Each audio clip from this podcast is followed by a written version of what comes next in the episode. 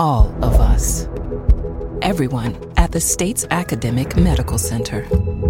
All working together to deliver complete care now and for generations to come. All over the state, including hospital and clinic locations from the Delta to the Gulf Coast. All for one reason you.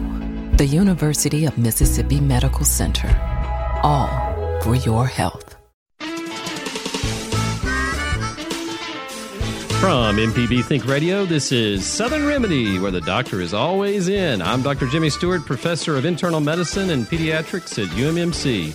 Thank you for joining us this morning as we talk about the health issues that affect you most and your family. We've got a whole hour to address your health concerns, so give us a call today. We would love to hear from you. You can share your comments and questions this morning by calling 1 877 MPB Ring. That's 1 877 672 7464. Or send an email to remedy at mpbonline.org. This is Southern Remedy from MPB Think Radio.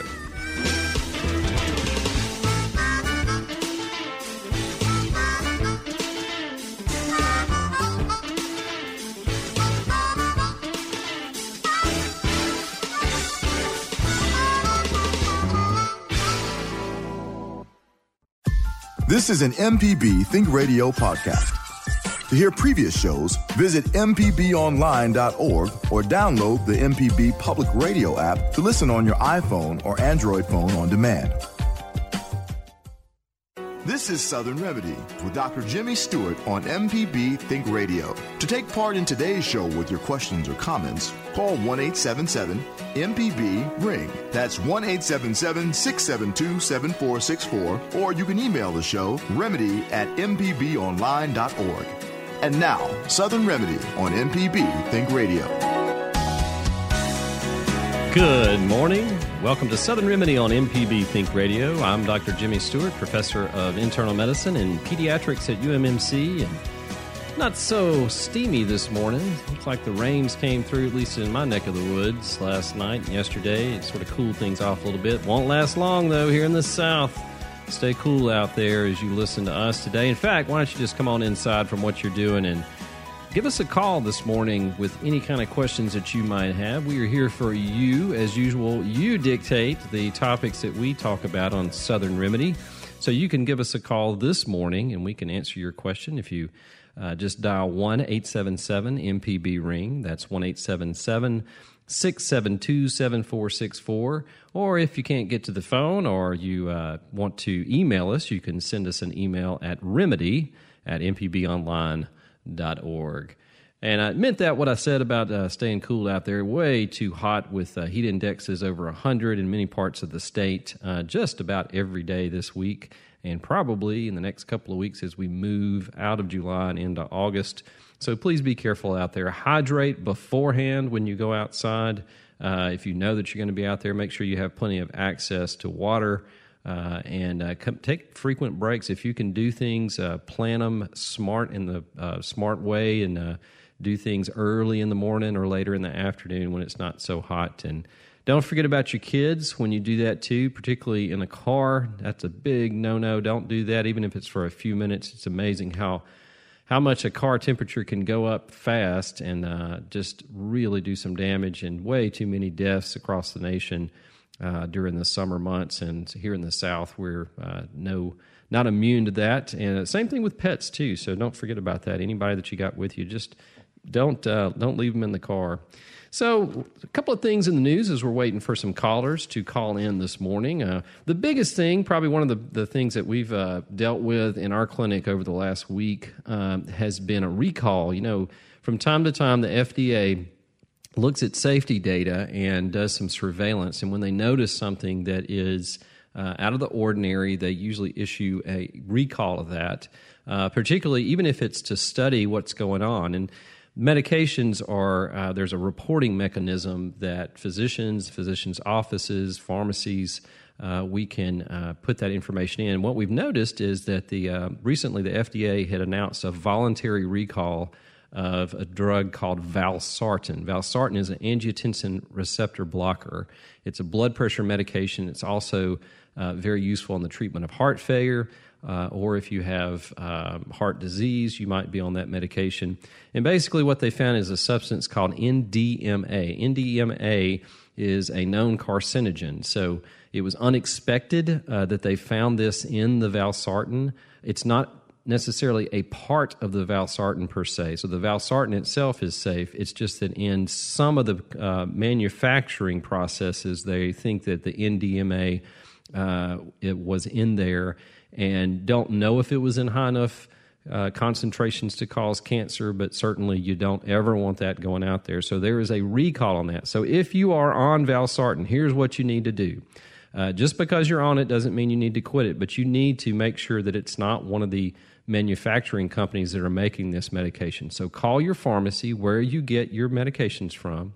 Have them, uh, they'll have a list of the companies that are producing that. Um, the ones in particular that are being recalled, you wouldn't have any way of knowing this probably, but uh, Valsartan Major Pharmaceuticals, Solco uh, Healthcare, Teva Pharmaceuticals, uh, and a couple of other things for combinations too. Uh, those are the companies that they've noticed uh, the presence of NDMA. So the best thing to do is just to call your pharmacist. Always a great idea to do that. Your pharmacist is a great help in the healthcare team to make sure that you don't have any complications from different medications. But give them a call, see if where you got your valsartan or a combination of valsartan is one of these companies and then, if it is, then uh, either your pharmacist or you can contact your physician who prescribed you that and maybe see if there's some alternatives while they're sorting that out. But this is a voluntary recall to try to figure out hey, what's going on? Why is the NDMA in there? And um, what do we need to do to correct that? And I have no doubts they'll, you know, valsartan, again, it's not the valsartan, it's the NDMA that's in some of the manufacturing companies that do that. And people get a little bit confused about that, like, well, you know, what I just think it's valsartan, it's just one medication, right? Well, no.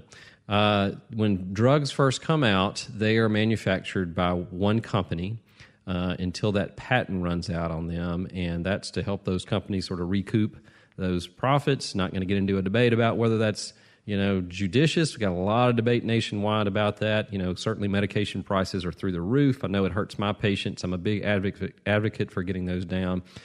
After that patent runs out, uh, those drugs become available for other companies to manufacture them. And most of the time, they can do that in a cheaper way. So the price usually goes down. Sometimes it doesn't, particularly if only one company picks up that medication. But typically, they go down in price with a generic. Now, with a generic company, they don't necessarily have to make it in the same way that that original company did. So sometimes there may be other substances in there. And that's why, if you'll notice, from time to time, as companies change that make things, that same pill that you were taking may look differently. Maybe the shape changes, maybe the color changes. But that's why, because different companies are making that. Uh, and then the, when one company gets sort of switched out in formularies or pharmacies, they pick up another one. And most of the time, there's no problem. There are some generics that we've noticed, uh, you know, just anecdotally and uh, in in laboratory studies that maybe don't work as well as the brand name. Uh, probably the biggest group of those are uh, the synthroid medications, so the uh, thyroid medications that people take if they have a low functioning thyroid gland. Uh, those don't tend to work as well as the brand name, so I tend to shy away from that. Maybe a couple other uh, different classes out there, but most of the time you can certainly uh, save some money uh, by generic medications of taking those. But that's that's why you have all these different companies out there. This is Southern Remedy, and we have lots of lines open and lots of time for you to call in with your health questions. Don't have to be about medications, can be about anything because we are here for you. You can reach us this morning live at 1 877 MPB Ring. That's 1 877 672 7464. Or give us an email, shoot us an email at remedy at mpbonline.org. There's another thing in the news. Uh, you know, vitamin D is one of those uh, substances that is very beneficial for the way that our body processes lots of different things, not just for bone health. And we need adequate levels of vitamin D. However, in, in recent years, you know, it's sort of a panacea. A lot of people say, hey, vitamin D is going to cure everything from uh, my eyesight to my skin tone to getting a good tan. Lots of reasons why people take vitamin D. So, a lot of studies out there. One of the studies was suggesting, suggesting uh, several studies were suggesting that it might improve your brain health or can uh, impact uh, the development of several neurodegenerative diseases. And by that I mean Alzheimer's, uh, Parkinson's, and others. So they looked at uh, this was a, a, a meta analysis. So they looked at about 70 studies to sort of pool all that data to gain some more power to sort of see if there was an impact of vitamin D. And what they found was really there's not really any evidence if your vitamin D levels are normal for taking any excess of that uh, that might be protective for the brain. So it's you know common belief that that may you know may be good for your brain, but that's that's not what they found when they looked at all these these studies. And this was published recently, in July the 10th, in the journal Nutritional Neuroscience. So vitamin D, you definitely need it. Uh, adequate levels in your diet are essential. You can get that by eating a balanced diet. Really don't have to take any supplements to do that in most cases. If you have darker colored skin, African Americans, uh, Caucasians who have darker colored skin as well, then you might be at risk for vitamin D deficiency. Uh, and if you're not getting adequate amounts in your diet and your doctor notices that, particularly concomitantly at the same time of having osteoporosis or thinning of the bones, then you might need some supplementation uh, above and beyond that. But as far as taking that as a supplement, you really don't get any benefits from uh, preventing any of the neurodegenerative diseases. Got an email here from, I think, Rachel in Lucedale.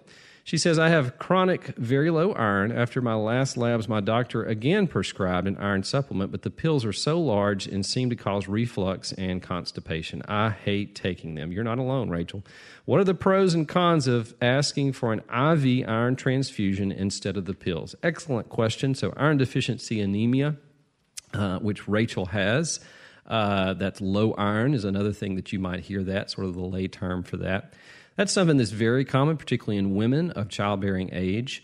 And the reason women get it more than men is because of menstruation. So you lose, anytime you lose blood from any kind of uh, reason, you can deplete your iron stores. Iron is stored in our bodies to be used mainly for uh, one of the precursors of red blood cells, which carry oxygen around.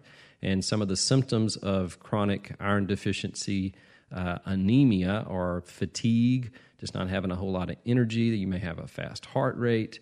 Uh, you may be short of breath, and in severe cases, it can cause you know some some uh, other damage to other organs. But if and if you're having a chronic, you know, if you're having a hard time just because of blood losses, that can certainly be an issue with trying to keep up for that. If you have iron deficiency anemia, and then usually the, there's a blood test for this that physicians look at a couple of different things. They may look at a ferritin, an iron saturation level, uh, and to determine if low iron uh, is the cause of your anemia. And if they do prescribe that, Rachel's right. These are big pills. Sometimes they can cause constipation. Uh, they can cause some upset upset to the gas, gastric lining, the lining of the stomach, and uh, people complain about that. Uh, people do hate taking them. Uh, one of the alternatives is IV iron. It does have some increased risk. It's um, you can have some uh, reactions to the iron. Obviously, you have to come in every so often and get an iron infusion, uh, but there are some increased risk with it when compared to taking oral iron. Rachel, what I would suggest. Uh, there's actually a study several months ago that looked at taking iron every other day and the absorption of iron and side effects. And that study was it was very effective. Instead of taking iron multiple times a day or once a day, to take it every other day uh, at the same levels that you're probably taking, which is probably 325 milligrams uh, once or multiple times a day. If you do that every other day, that you actually absorb more than if you were taking it every day. So it's a little counterintuitive, but it has to do with the way that iron is absorbed in the gut. Um, but I would do that first just because it's not going to be as risky or expensive. Several insurance companies won't really pick up that service of the IV iron if there's you know oral iron taking iron by mouth if that's a um, if that's a possibility. And you know, iron supplementation, there's certainly over the counter. You don't have to get a prescription for that. That's certainly something that you can take. Uh, and it, not for everybody. You know, iron overload is a big deal. If you are taking it and you have kids in the house, also uh, want to be safe with that and put it up because you can have iron toxicity. So Thank you, Rachel. I would try that first before you investigate IV iron just because of those side effects. This is Southern Remedy. I'm Dr. Jimmy, and we got a, a open board. So call us today at 1 MPB Ring. That's 1 672 7464 about any and all questions you might have about the health of you or your family. Or send us an email like Rachel did to remedy at mpbonline.org. We'll be right back after this break.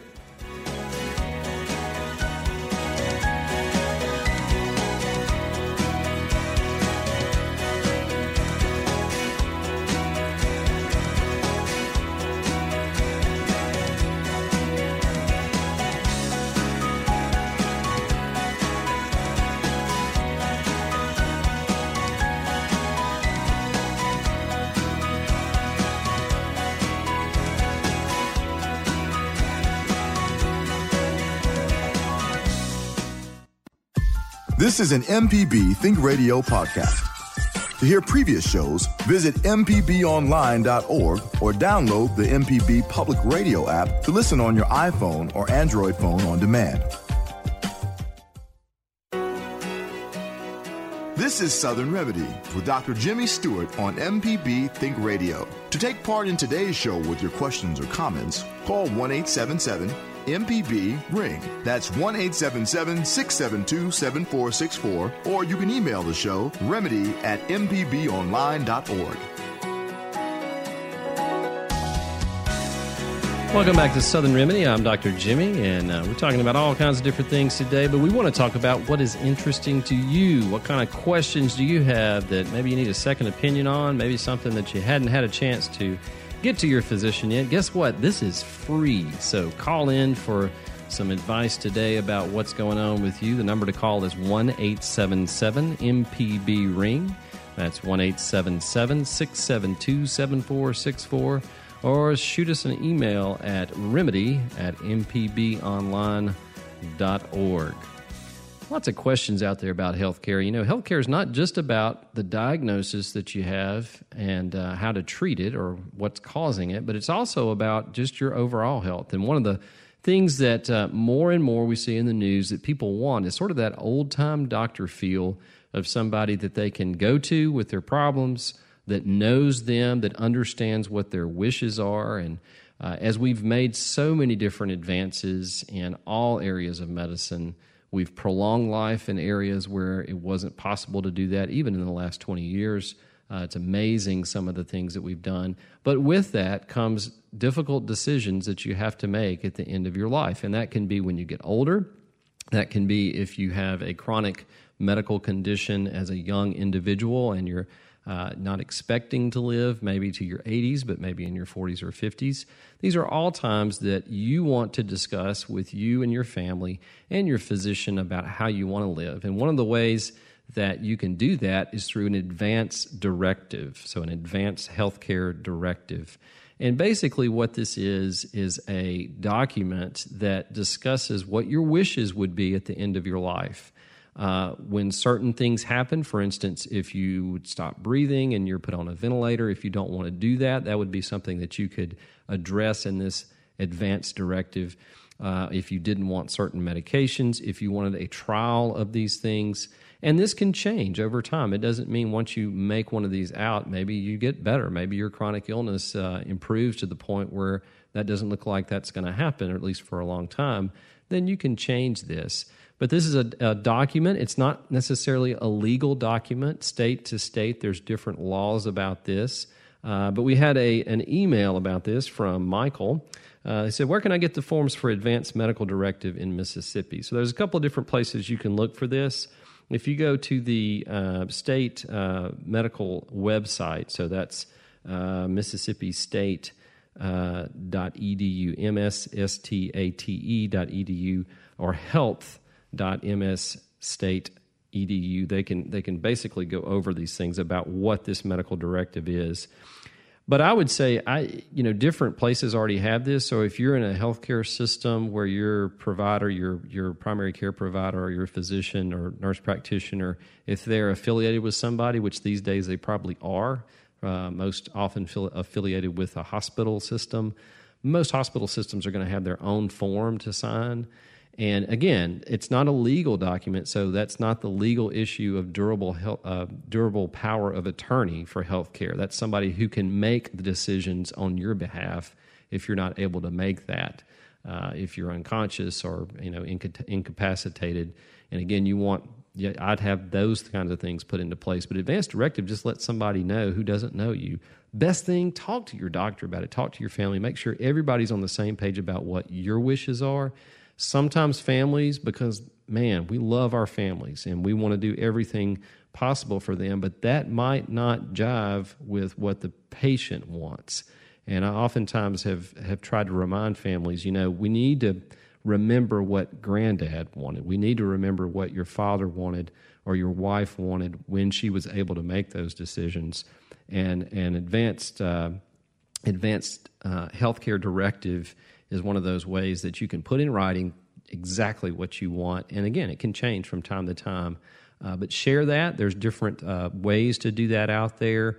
You know, the state form is sort of a standardized way to do that, but your physician may have one in their office. But uh, talk to them about that and bring that up.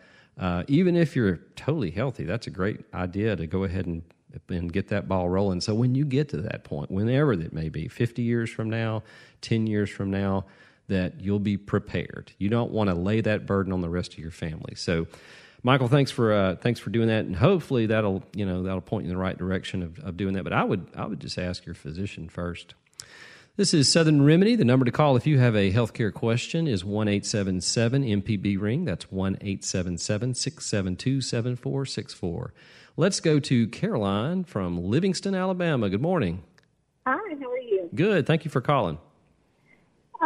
Uh, had lap band surgery about six or seven years ago, and um, I lost weight, but um, I was really one of those ones that cheated, and you know, I had a lot of reflux and so forth. Lately, in the last year, I've developed this pain right around that area and another protrusion. Seems as though I have a hernia. So I looked at the uh, side effects or the symptoms of hernia, and I don't really have those.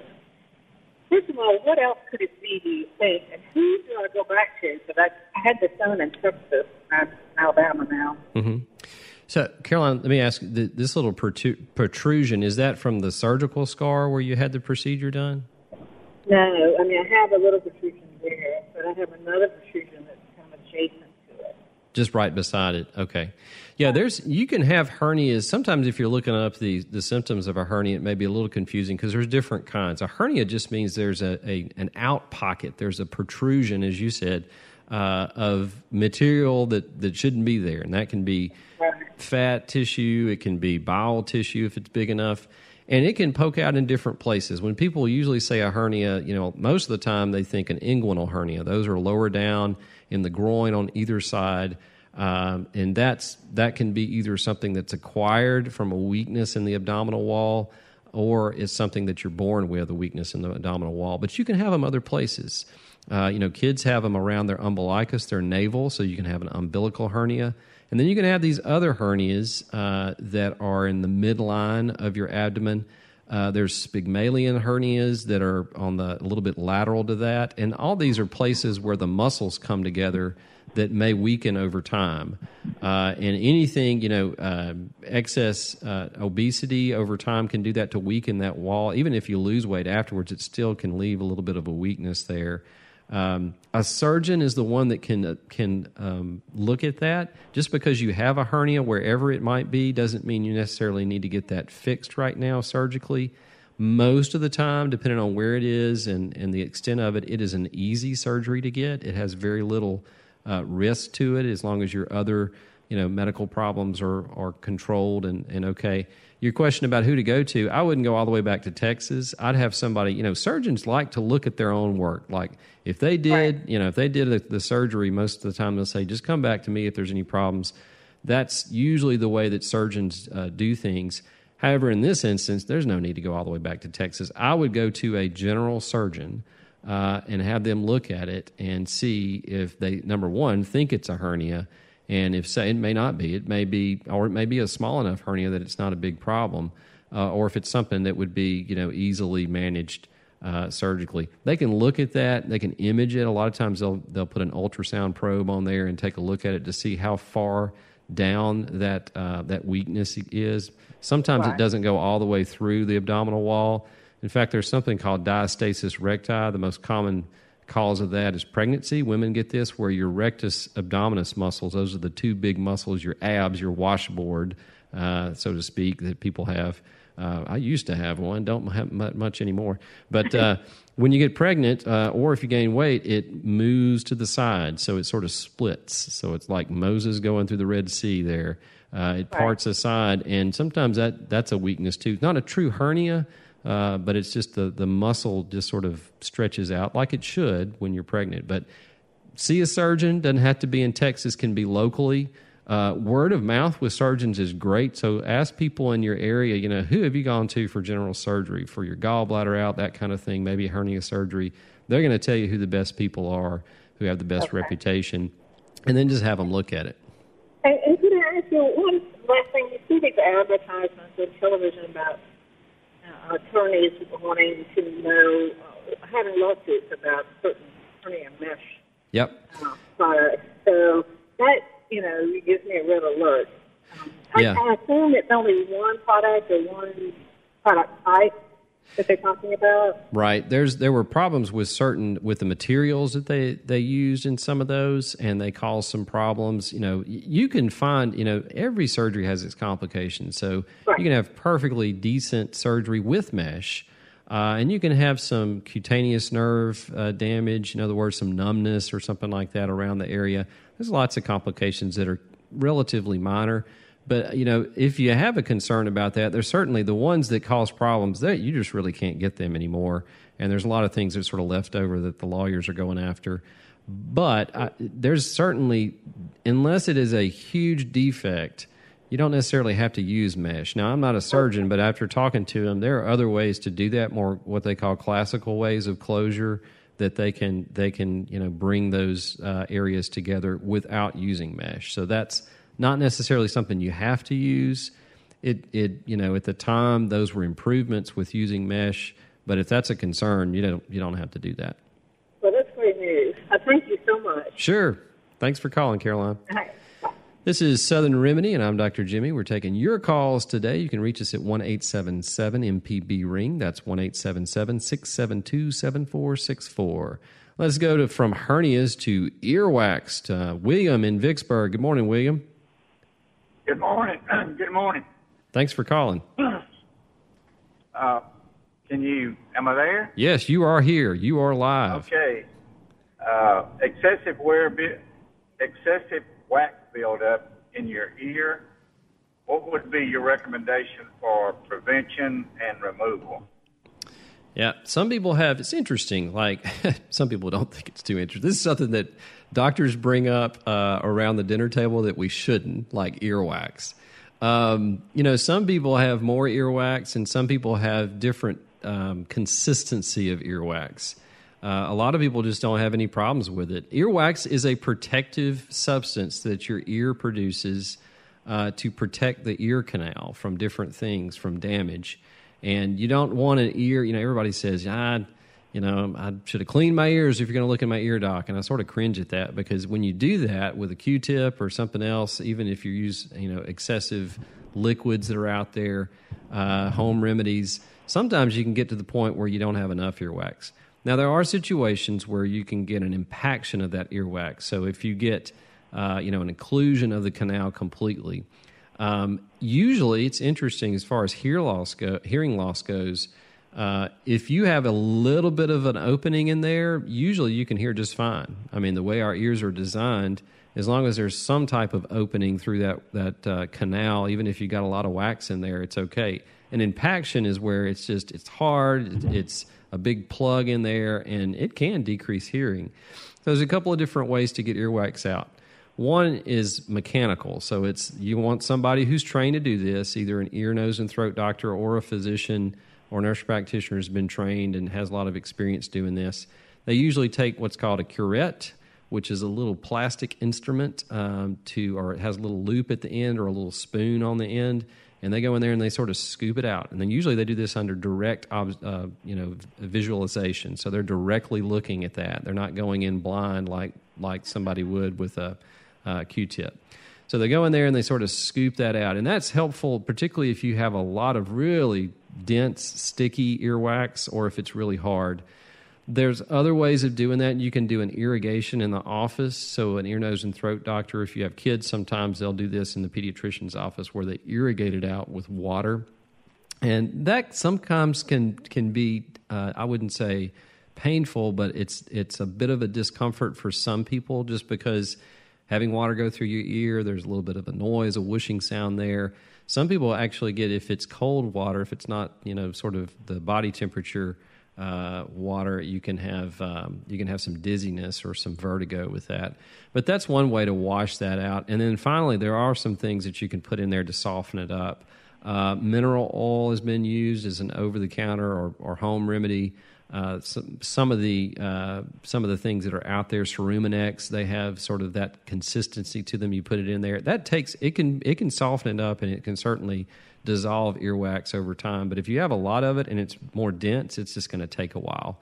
And as far as prevention, again, earwax is good. Um, you want some earwax there. If you get it too dry and you don't have a lot of earwax, you're going to have some problems in your ear canal. Um, but I, you know, if you if you I would talk to your doctor if you're in that situation and say, "Hey, could I use this on a regular basis?" They're probably going to say yes. Most of the time, those eardrops aren't a big problem. Now, if you have a hole in your eardrum, which some people do, um, then you don't want to use those because that those those kinds of things can get down a lot deeper, uh, and that's a contraindication too from some of these other methods like the washing out. But usually the over the counter things are okay. I wouldn't go sticking anything down in there. There's there's tons of times when I've tried to get earwax out and somebody stuck a Q-tip, whether this was a kid or adult, and man, it was difficult to get out. So uh, William, I would do that. Try some of the over the counter stuff first, though, and, and see if it uh, see if it helps out. I'll do that. Thank All you. Dr. Jimmy. Sure. Thanks for calling. All right. Uh, let's go to Markham in Abbeville. Good morning, Markham. Morning. Thanks for calling. Uh, I, I, like your show. I listen to it quite often. Thank you. Uh, I have high iron, and uh, they have me going to a blood bank every three months to draw it off to control it. You going to the vampires, right? Yeah. Yeah, that's uh, that's called hemochromatosis. Uh, uh, so high iron is is a it's relatively rare. It's a genetic condition, but basically it's not a problem of not getting enough iron in your system. You got too much. And if you if it gets high enough for long enough, it gets deposited in different areas. If you think about if you if you think about the body like a house, and you kept filling up that house with you know iron's a pretty small molecule, but if you filled up your house with uh, with postage stamps, eventually, if they keep coming in and there's no way to get it out, you're going to have a house full of that and it's going to get deposited in different places. Well, iron gets deposited in places like your pancreas, so you can develop diabetes. If you have too much iron, it can be deposited in your heart, so you can have heart failure or heart disease.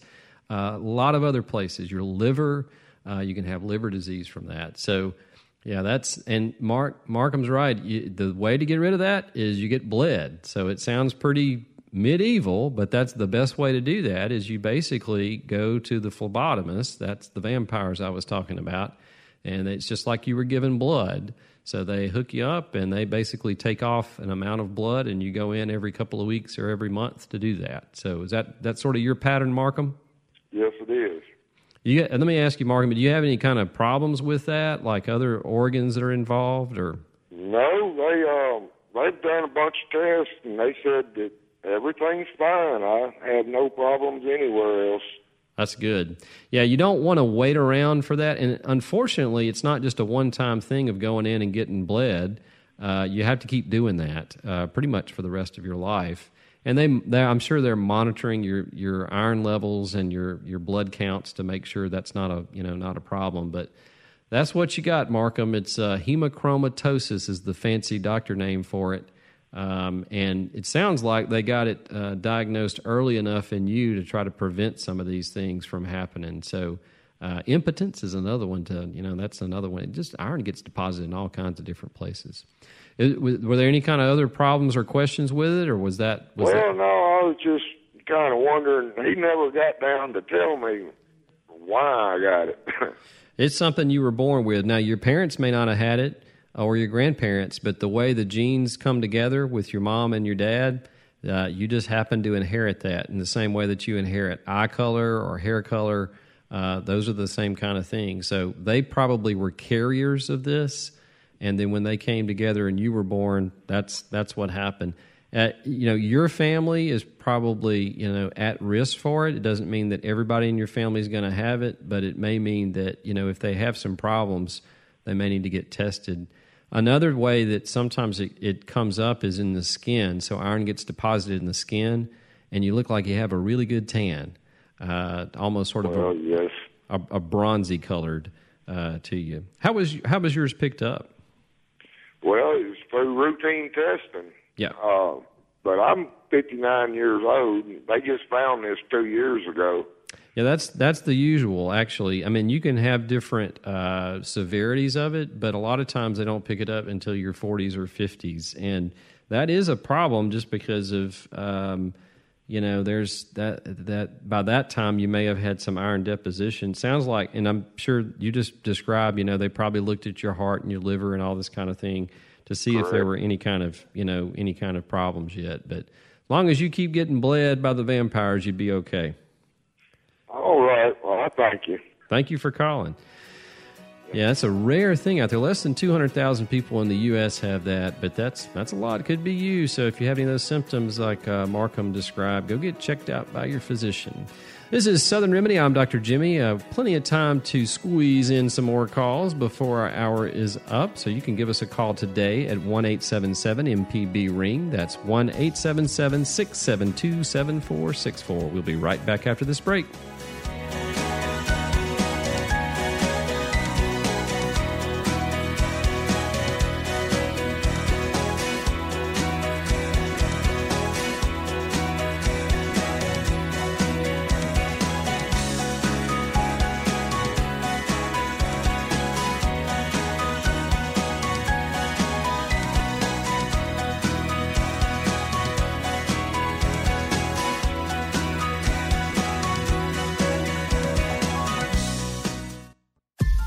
This is an MPB Think Radio podcast.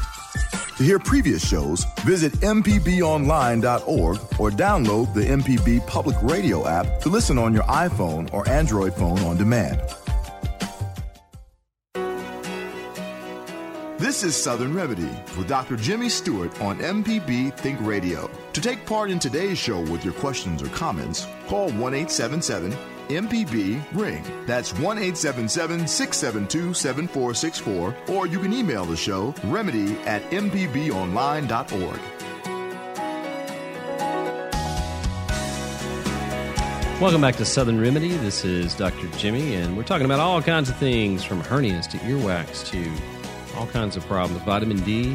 Got plenty of time to take your questions or comments. Doesn't matter how old you are, young and old, we will take them all today. That's right, free answers to your healthcare questions. If you give us a call today at 1 877 MPB Ring, that's 1 877 672 7464. Or if you can't reach us, maybe you're driving and uh, don't want to talk on the phone, that's fine. Send us an email, even if it's uh, not during our hour. We'll take them during the hour too. You can reach us online at um, at remedy at mpbonline.org. A couple other things that I saw in the in the news that are interesting. You know, ADD is one of those things, attention deficit disorder or ADHD, uh, that affects a lot of kids. Um, probably overdiagnosed. You know, Dr. Uh, Dr. Susan Buttross is an expert on this. Uh, and uh, so if you have a question about that, you might can call in on Tuesdays on uh, Relatively Speaking. But um, it's a big deal. And part of the, the interesting research, at least to me and others, is that uh, how we do things, how we process things when we're growing up as a, as a child, as an adolescent, really programs our brain. So the experiences that you have, it's not just the, the neurons, the brain tissue that you're born with, uh, it's also the interactions that you have. And a child and an adolescent, they need a rich uh, environment where they interact with one another. And socially, as you probably know, the uh, a lot of the problems with ADD is an inattention to uh, a lack of focus on different things and easily distractions. And if you think about that, like even if you're an adult without ADHD, what are the things out there that could cause that? And you probably can reach into your pocket or look across the table and aha, there's a phone that uh, is very intrusive. It's, uh, it's a distraction a lot of times. So a lot of people have thought, what are the effects since so many different kids and adolescents have cell phones, particularly if they have ADD? Uh, so they looked at um, what are the effects of that, or at least what are the some of the not necessarily effects, but when you look at some of the patterns of use of these devices, what does it do if you have ADD? So, about 10% of those who had ADD and were using phones reported new problems with attention, focus, or being still, which are all hallmark, hallmarks of ADHD. And uh, that compared in the control group, that's the, the group that they uh, compare things to, less than 5% of their peers uh, who kept their device to a minimum. In other words, the, the, the less you use your phone, particularly if you have ADHD, the better your symptoms are probably going to be. And that's a good opportunity. I wouldn't ban these devices from anybody. Certainly, we are in a world that that uh, is dependent upon our cell phones, upon our electric electronic devices. However, how you use them as a parent, as a grandparent, uh, you need to teach your child how to use those appropriately and in some kids, uh, some instances, it you know just because everybody else in your child's grade has a, a, cell phone doesn't mean that you have to do that. Doesn't mean that you have to have an electronic phone. What what's the use of the phone? And in some uh, instances, it might actually be harming them uh, or making their um, making their symptoms uh, more than what they should be. Uh, so think about that. You might want to talk about that with your physician about what the the proper um, use of those devices are. But and that's not definitive. You know, we're not saying that cell phones do cause that, but certainly there's an association with an increase in symptoms uh, the more that they use these devices. So just keep that in mind. More to come on that, I'm sure, in the future. Let's go to John in Memphis. Good morning, John. Yes, uh, how you doing? Good. Thank you for calling. Uh, okay, look here. I was calling in reference. I have a uh, enlarged prostate. It was probably about six, seven years ago. They they told me about it, and it made my PSA level go up. Uh-huh. And they've been monitoring it, and uh, I've had probably about four biopsies, and everything had been okay on those. And and but they, you know, of course, mon- monitor me with. I've had the MRIs, a couple of MRIs now they do instead of the other scanning. And I just was curious about men having enlarged prostates and causing your PSA level to go up to make them, you know, continue to look at it. And I was just concerned about the uh, biopsies more so than anything else, me having so many of them. Right. Hey, John, if you don't mind me asking, how old are you? Uh, I'm 65 now. Okay, so relatively young. So uh, yeah, prost- the prostate gland is a gland that is down in the nether regions uh, in in males only. Females don't have this, so it's uh, it's wraps around the urethra. The urethra is the tube uh, between your bladder and the outside of your body where urine comes out. And a lot of the problems with the prostate is that as you get older, every male, as you get older, your prostate gets bigger in size. And because it sort of sits in close proximity and partially around that, that tube, that urethra that passes urine to the outside of the body, as it gets bigger, it can sort of kink that off. So think about this. think about this as a water hose at your home, okay?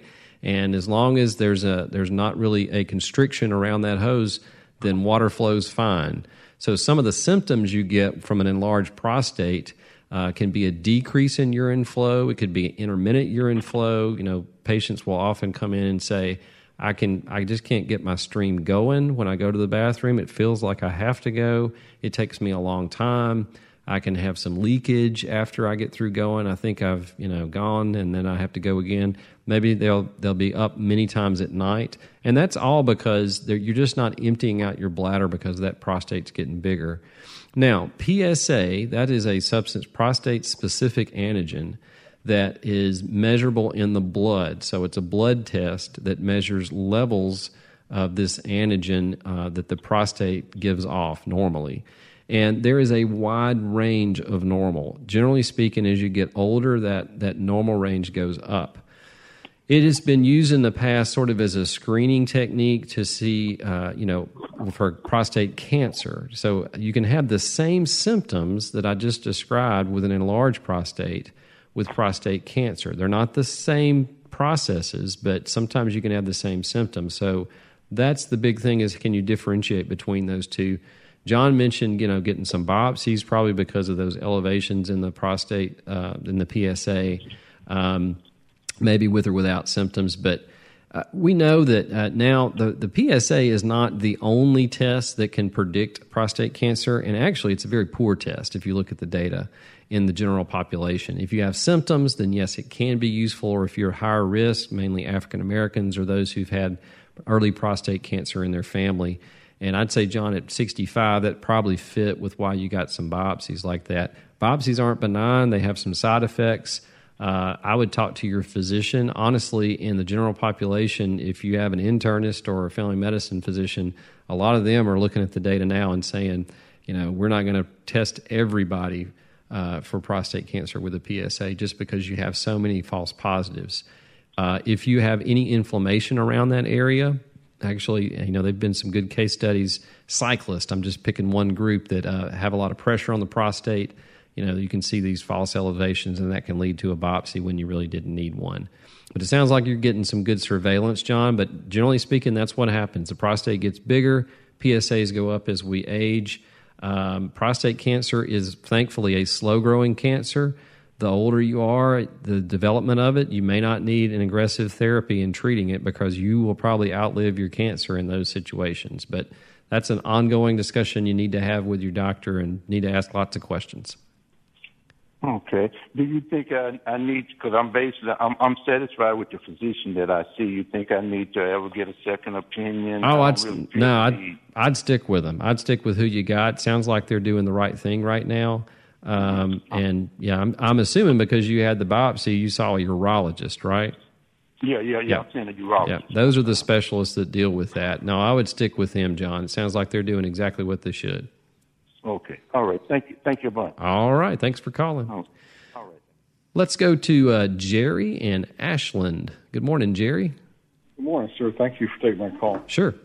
I'm 58 years old. Uh, my height's proportional to my weight, although I do have more weight than I need. I ride a bicycle 200, 300 miles a month, and I've got low iron and low uh, uh, creatine and, and that. And my physician has taken, you know, my, my blood iron and all that stuff a couple times, put me on an iron tablet with, with a C, and I've had the lower GI inspected, the upper uh, endoscope done, and I've also swallowed the pill with a camera attached to it, and they can find – no obvious signs of why I wouldn't have a normal, you know, blood iron levels and red blood cell levels. And I'm just curious, besides leakage from some sort of internal uh, wound I have, what what is my body's just not making enough? I'd like to get it up to normal because I could ride better then. Right, exactly. Don't do any blood doping just yet, Jerry. Um, Yeah, so that's a con- I mean, for iron deficiency anemia, sometimes that, that's exactly right. They did, you know, what everybody else would recommend is they look for a source of blood loss. Um, so doing a colonoscopy, which just looks at the lower end, you know, the the the large intestine, the lower part of your intestines, uh, that helps to define to see if there's some leakage there. The pill cam that you described is something that you swallow and it looks at things all the way down those aren't foolproof, and sometimes you can still have a slow leak that is just not being picked up either by you know testing the stool for blood or by the pill cam or the endoscopy. That's the colonoscopy portion. Um, there are other um, other mechanisms that could be abnormal. Iron absorption test, and they may have done this already, but basically that's you know testing if you are absorbing iron appropriately in your GI tract.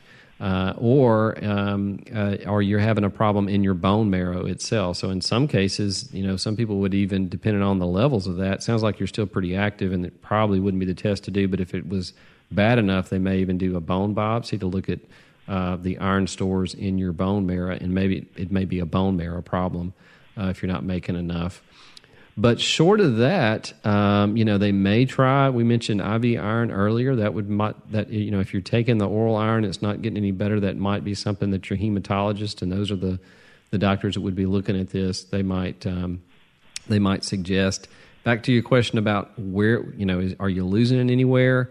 If your if your bone marrow is working okay, well, I should back up. If you're absorbing iron okay from your from what you're taking through your gut, uh, and your bone marrow is processing it appropriately, and there's not any other problems with making red blood cells. So iron is only one precursor, and there's plenty of hormones that, that deal with that. Uh, some of them are produced in your kidneys, uh, others uh, within the bone marrow itself. If all that looks okay, then you could have a slow leak in your GI tract that they're just not picking up. Those that pill cam and the colonoscopy aren't foolproof. They look for uh, you know the a large amount of, of blood loss, but if it's small enough and it's just a slow trickle, you're not going to necessarily see that.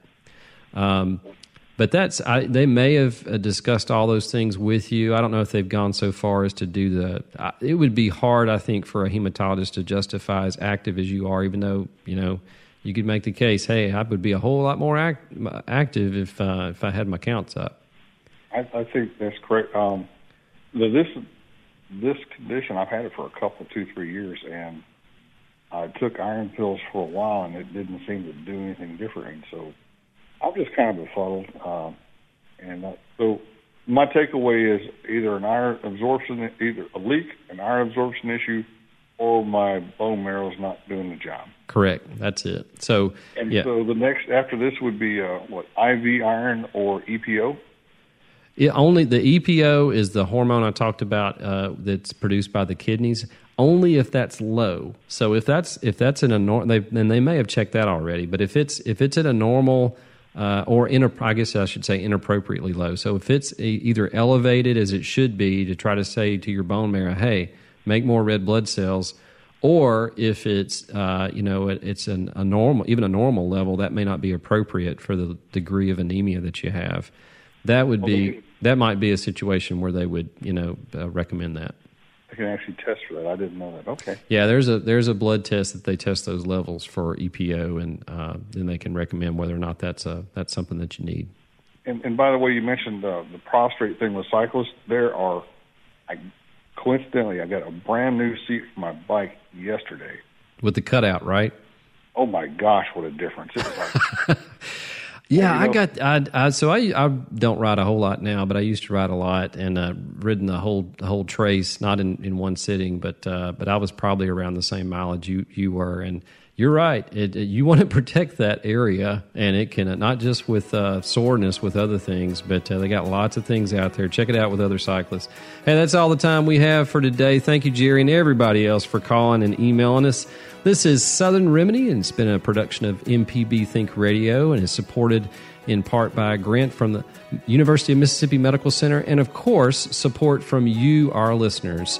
You can join us every Thursday at 11 o'clock, and uh, if you call in at uh, 1 MPB Ring every Thursday, or excuse me, every Wednesday, we'll be here for you.